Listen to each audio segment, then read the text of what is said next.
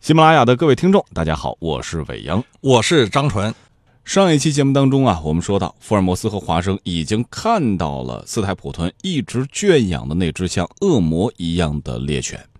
那么接下来，福尔摩斯将会如何一步一步地解开所有人心中的迷惑呢？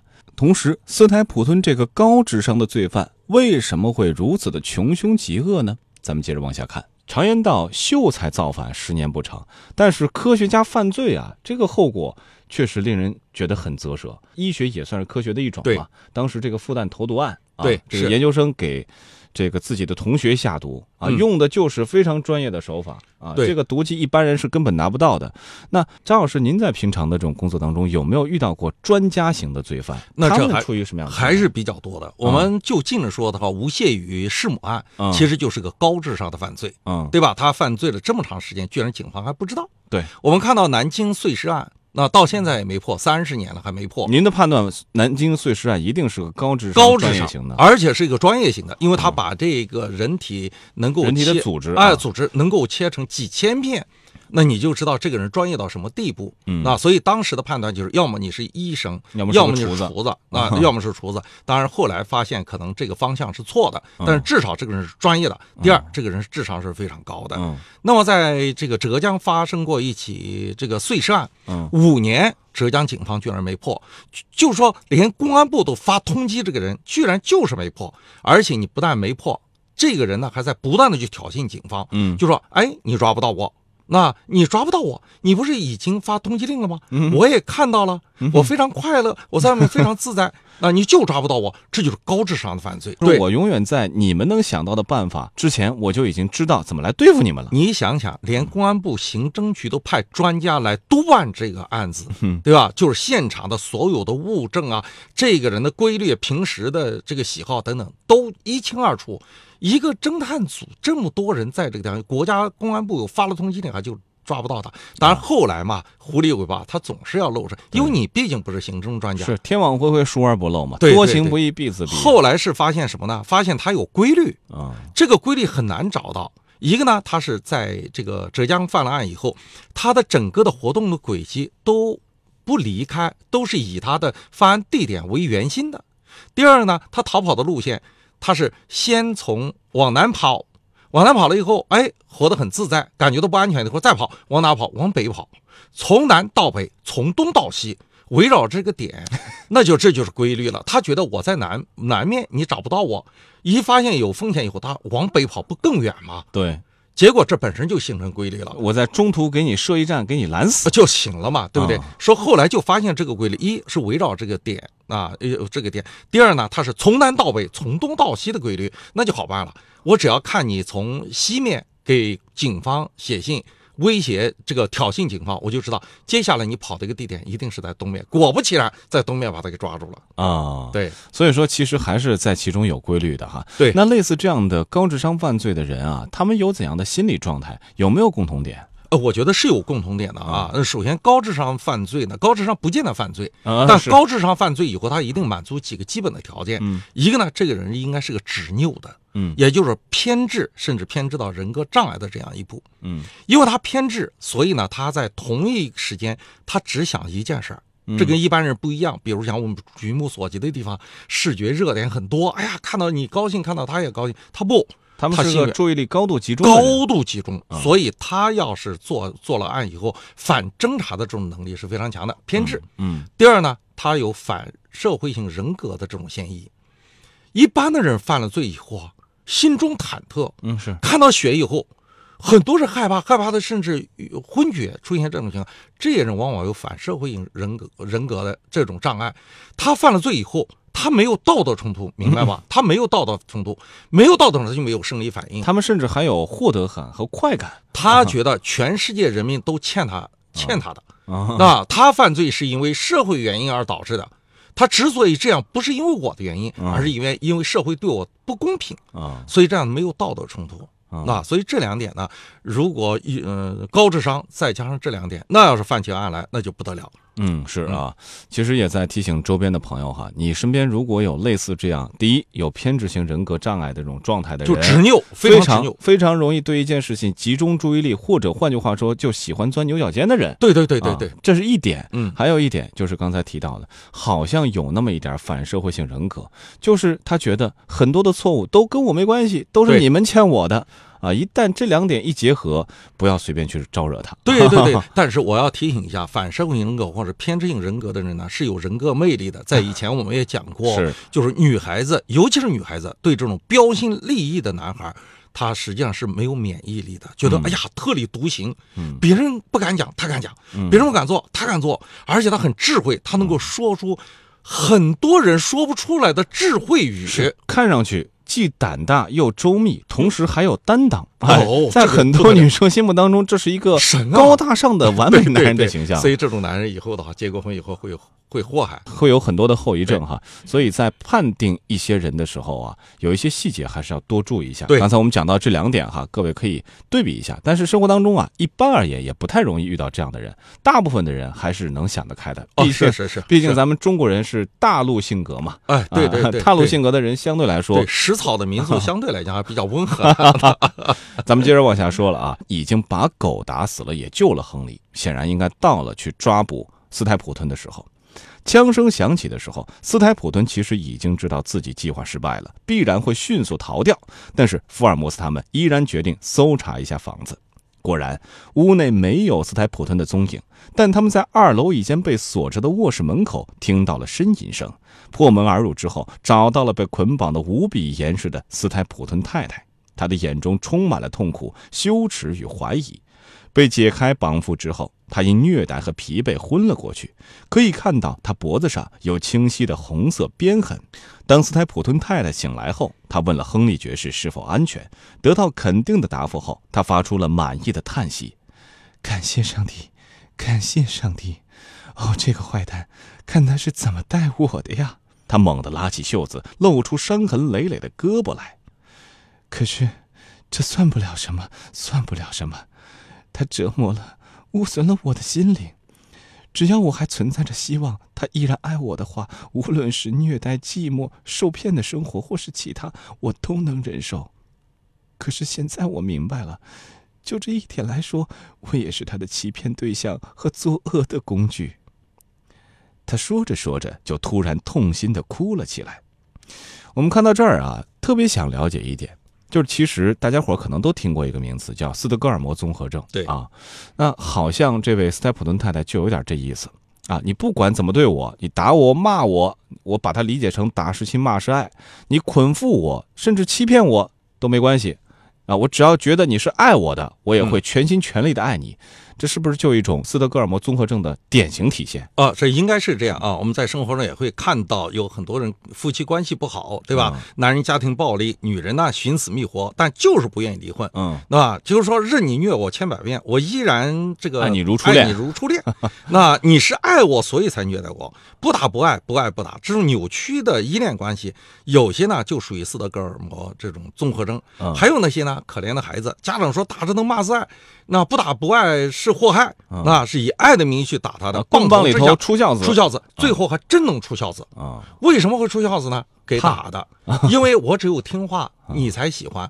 这以后呢，就形成一种相互之间的依相恋处的一种模式，模式，甚至一种范式。嗯那我只有这样，我才，嗯，你看年龄大了，呃，垂垂老矣，但是五六十岁的男人面对自己的妈，面对自己的爸，依然毕恭毕敬。嗯那那老爸，嗯，这个向上眼皮压着下眼皮，嗯，表达自己愤怒的时候，难得使劲的睁开一道缝，那就那一道缝透出来那种眼睛里面那种寒光。儿子呼通一下就跪下了，我是亲眼见到过 的，所以这叫斯德哥们。这小的时候得受到过多大的压迫，那是那是心里的那是害怕那一是直延续到自己中年啊。很多的家庭，尤其北方的家庭是这样，大人说棒头之下出孝子啊嘛，真出孝子，这就实际上就是什么呢？就是我们刚才讲的条件反射，嗯嗯，那就是说我抑制你的不良行为，带引号的不良行为，嗯你只要不满足我的内心的期许，我就揍，我就打，嗯一打于是呢，人都是趋利避害的。于是这种行为被打上不良的标签，嗯，那被上升到道德的高度，你就会自动的抑制自嗯己的所谓的不良的行为。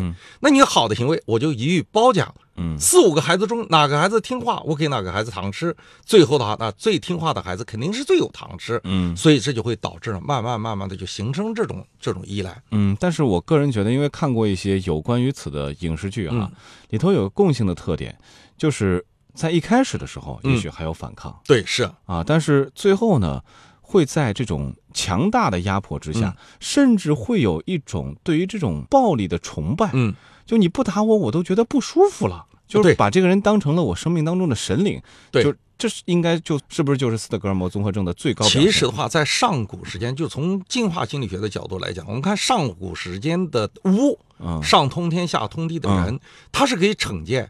随时可以要要他的部落中的子民的任何一个人的性命的，拿去做活计，嗯那拿去做活计的。所以大家呢都会崇拜权威，就是跟他之间不是一个情感的依附，是个人生的依附。嗯对吧？有有你才有我啊，没有你我就失去了存在的价值。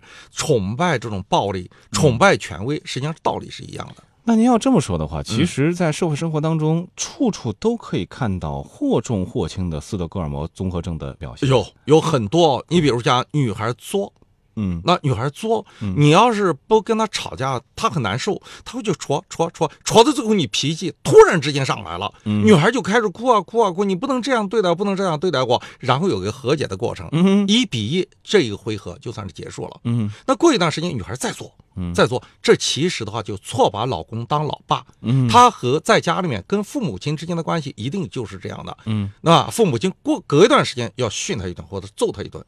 那你要是结婚以后的话，她其实婚姻关系啊，它延续的是原生家庭的父母亲的关系。哦哦，那这 一对夫妻，其实他所扮演的是他的父母亲的这种关系。明白了。所以说，有的时候大家不要强调说夫妻关系它是一种追求平等的关系哈，对，往往要看你原生家庭给你带来的影响是怎么样，你要遵循它的影响，完了去扮演合适的一个角色，对才能把这个婚姻关系更好的持续和稳固下去。，对，你看啊，斯台普顿太太和斯台普顿之间的关系其实就是这种关系，嗯它非常有意思。也就是说，斯坦普顿太太受到了侮辱了，嗯受到了鞭笞了，嗯受到了捆绑了，甚至还有寂寞。他用了“寂寞”两个字，嗯也就平时对他的轻轻视，对。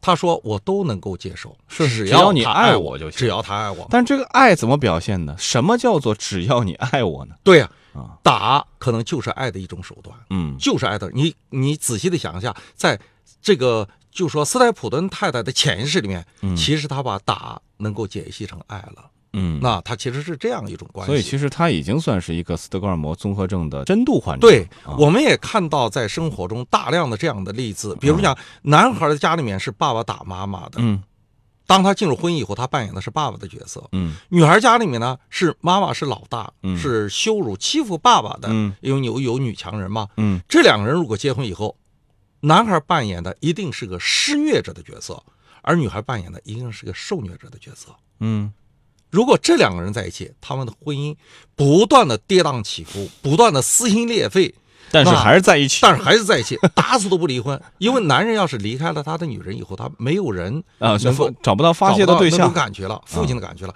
女孩要是离开男人，她就找不到那个感觉了嗯啊。所以说啊，这个一个螺丝一个扣儿哈啊，是是是是，你这个形容我觉得非 常好，嗯真是这样。啊，有的时候你也不得不认命啊，就是因为对很多过去的影响造成你的性格，就必须要找到一个能够贴合你、能能让你放肆或者能让你承受的人。对，我觉得是这样。真正最好的关系不是什么呢？不是扮演原生家庭父母亲关系，而是来修复原生家庭的各种各样的创伤，共同成长，这种关系是最好的。是，或者说是真正的成熟的表现，嗯嗯是他能够脱离原生家庭对他造成的一些不良的影响，对啊，活成了自己对喜欢的这个样子。那么像斯德哥尔摩综合症这些，您刚提到嗯原生家庭可能就会带来的对这些问题啊，我怎么摆脱啊？摆脱让他自己就是内部的这种正能、内部的能量，慢慢的积蓄到了一定地步就行了。嗯因为他扮演的爸爸的角色，他小时候他是看眼睁睁的看着爸爸去打妈妈的，嗯所以他现在他会打老婆，嗯但是呢，他道德层层面上他是有冲突的。没错，那肯定的，他知道我爸这样打妈妈不对，是我们很小的时候就会说，我将来长大了我要保护妈妈。甚至冲上去跟老爸干一场呃，也干有干一啊场，，有当些时小孩都是啊这。样想的，对不对？嗯就至少我那个家庭是这样。哎，张老师对暴露了啊！但是你看，你会看他扮演爸爸的角色，他有道德冲突，嗯所以他打完了老婆以后，他会向老婆道歉。嗯嗯，这个老婆扮演妈妈的角色，她内心是有创伤的，嗯，她知道你这样做不对，但是她不自觉的扮演。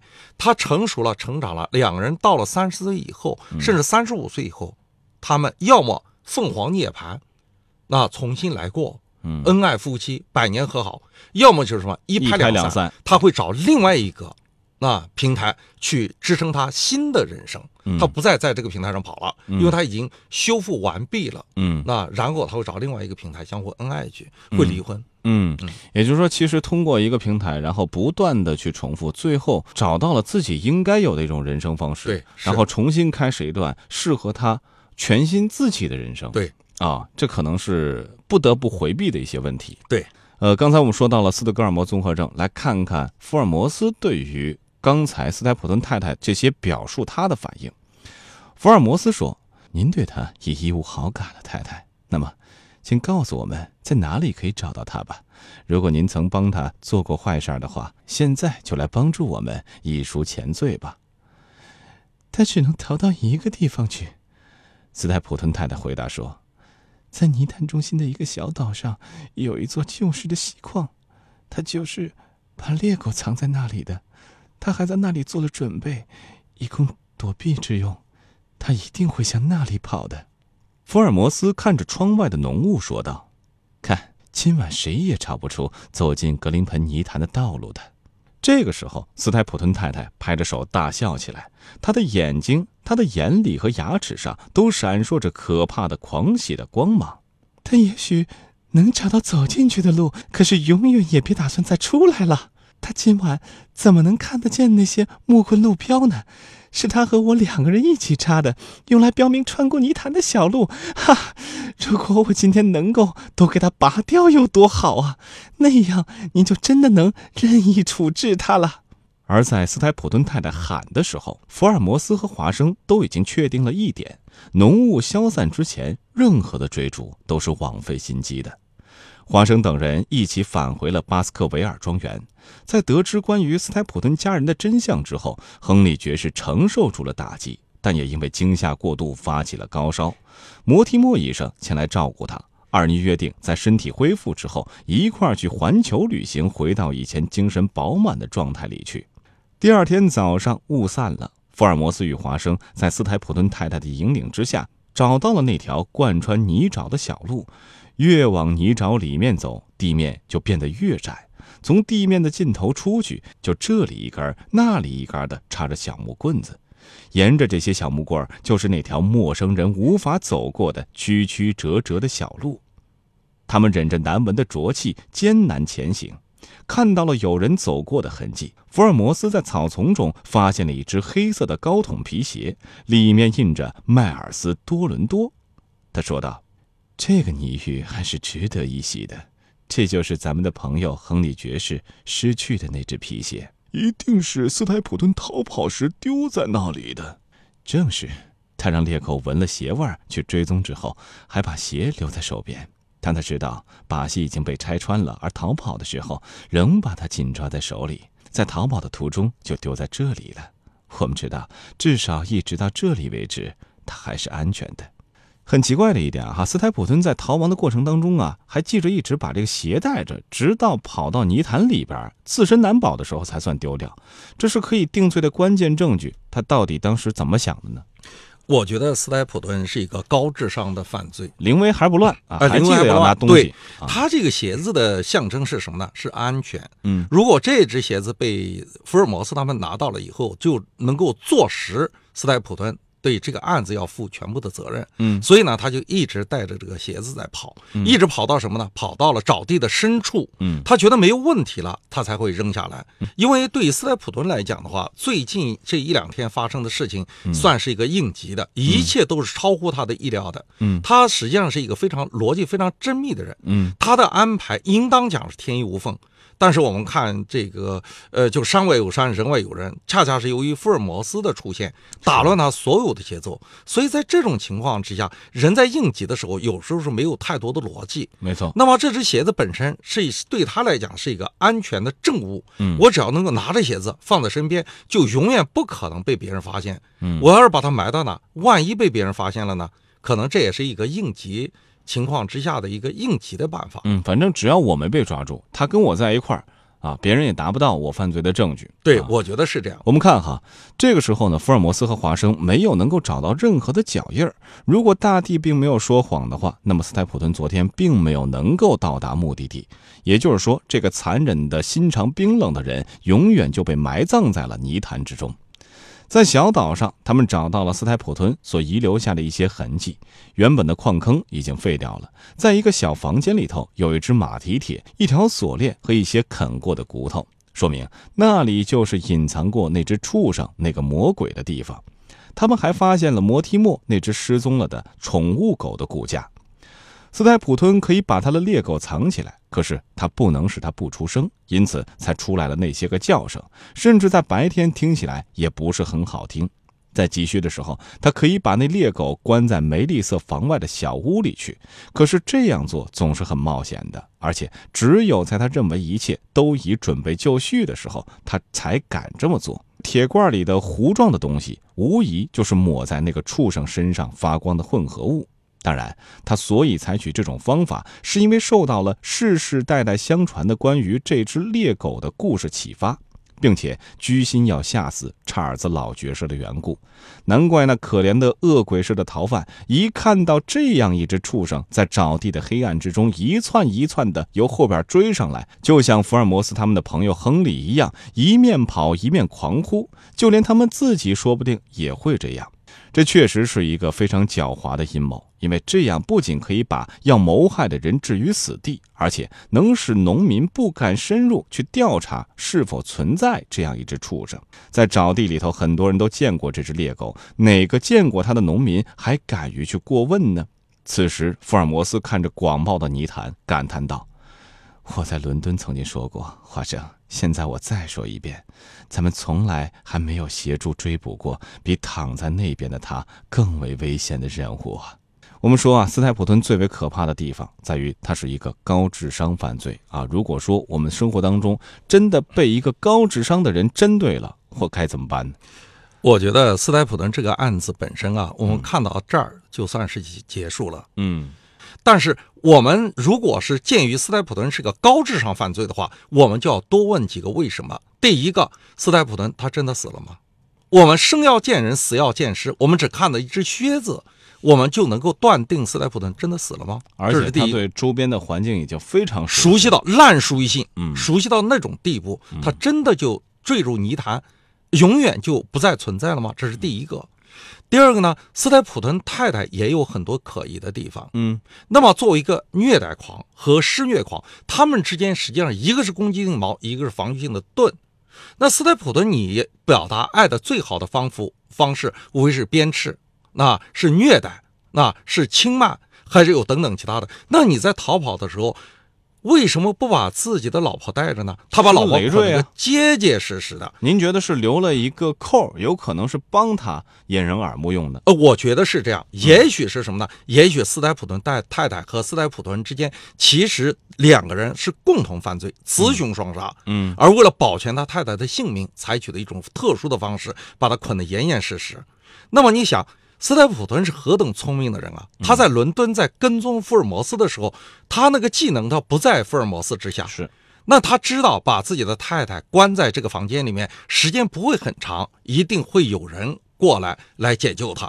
而斯莱普顿太太的表现，我觉得也是非常的奇怪，是，对吧？呃，前面是感觉到非常的屈辱，嗯，那后来又特别开心。非常开心，非常快乐。嗯那你想，你作为一个施虐狂，对于虐待狂的这种心理上的依赖，人身上的依附，难道在短短的几分钟的时间里面就已经这样了吗？按照您的说法哈，就是看到现场之后，也许在他内心已经确定，哎，其实我老公已经安然逃走了，所以我确定之后，我就要表现给福尔摩斯和华生看，所以我用这种狂喜对，就证说明这一这点个什么呢？这个变化其实变得有点太快了，嗯快到了让别人感觉到没有办法去理解。嗯连这个呃，福尔摩斯看到他的时候就说：“一口白牙，可怕的欣喜，露出可怕的欣喜的这样一种目光。”对，那我想的话，确实，如果呃我们在生活中遇到这种高智商的犯罪，我们要做的只有一件事：合理的规避风险。嗯我离知他道越远越好，威胁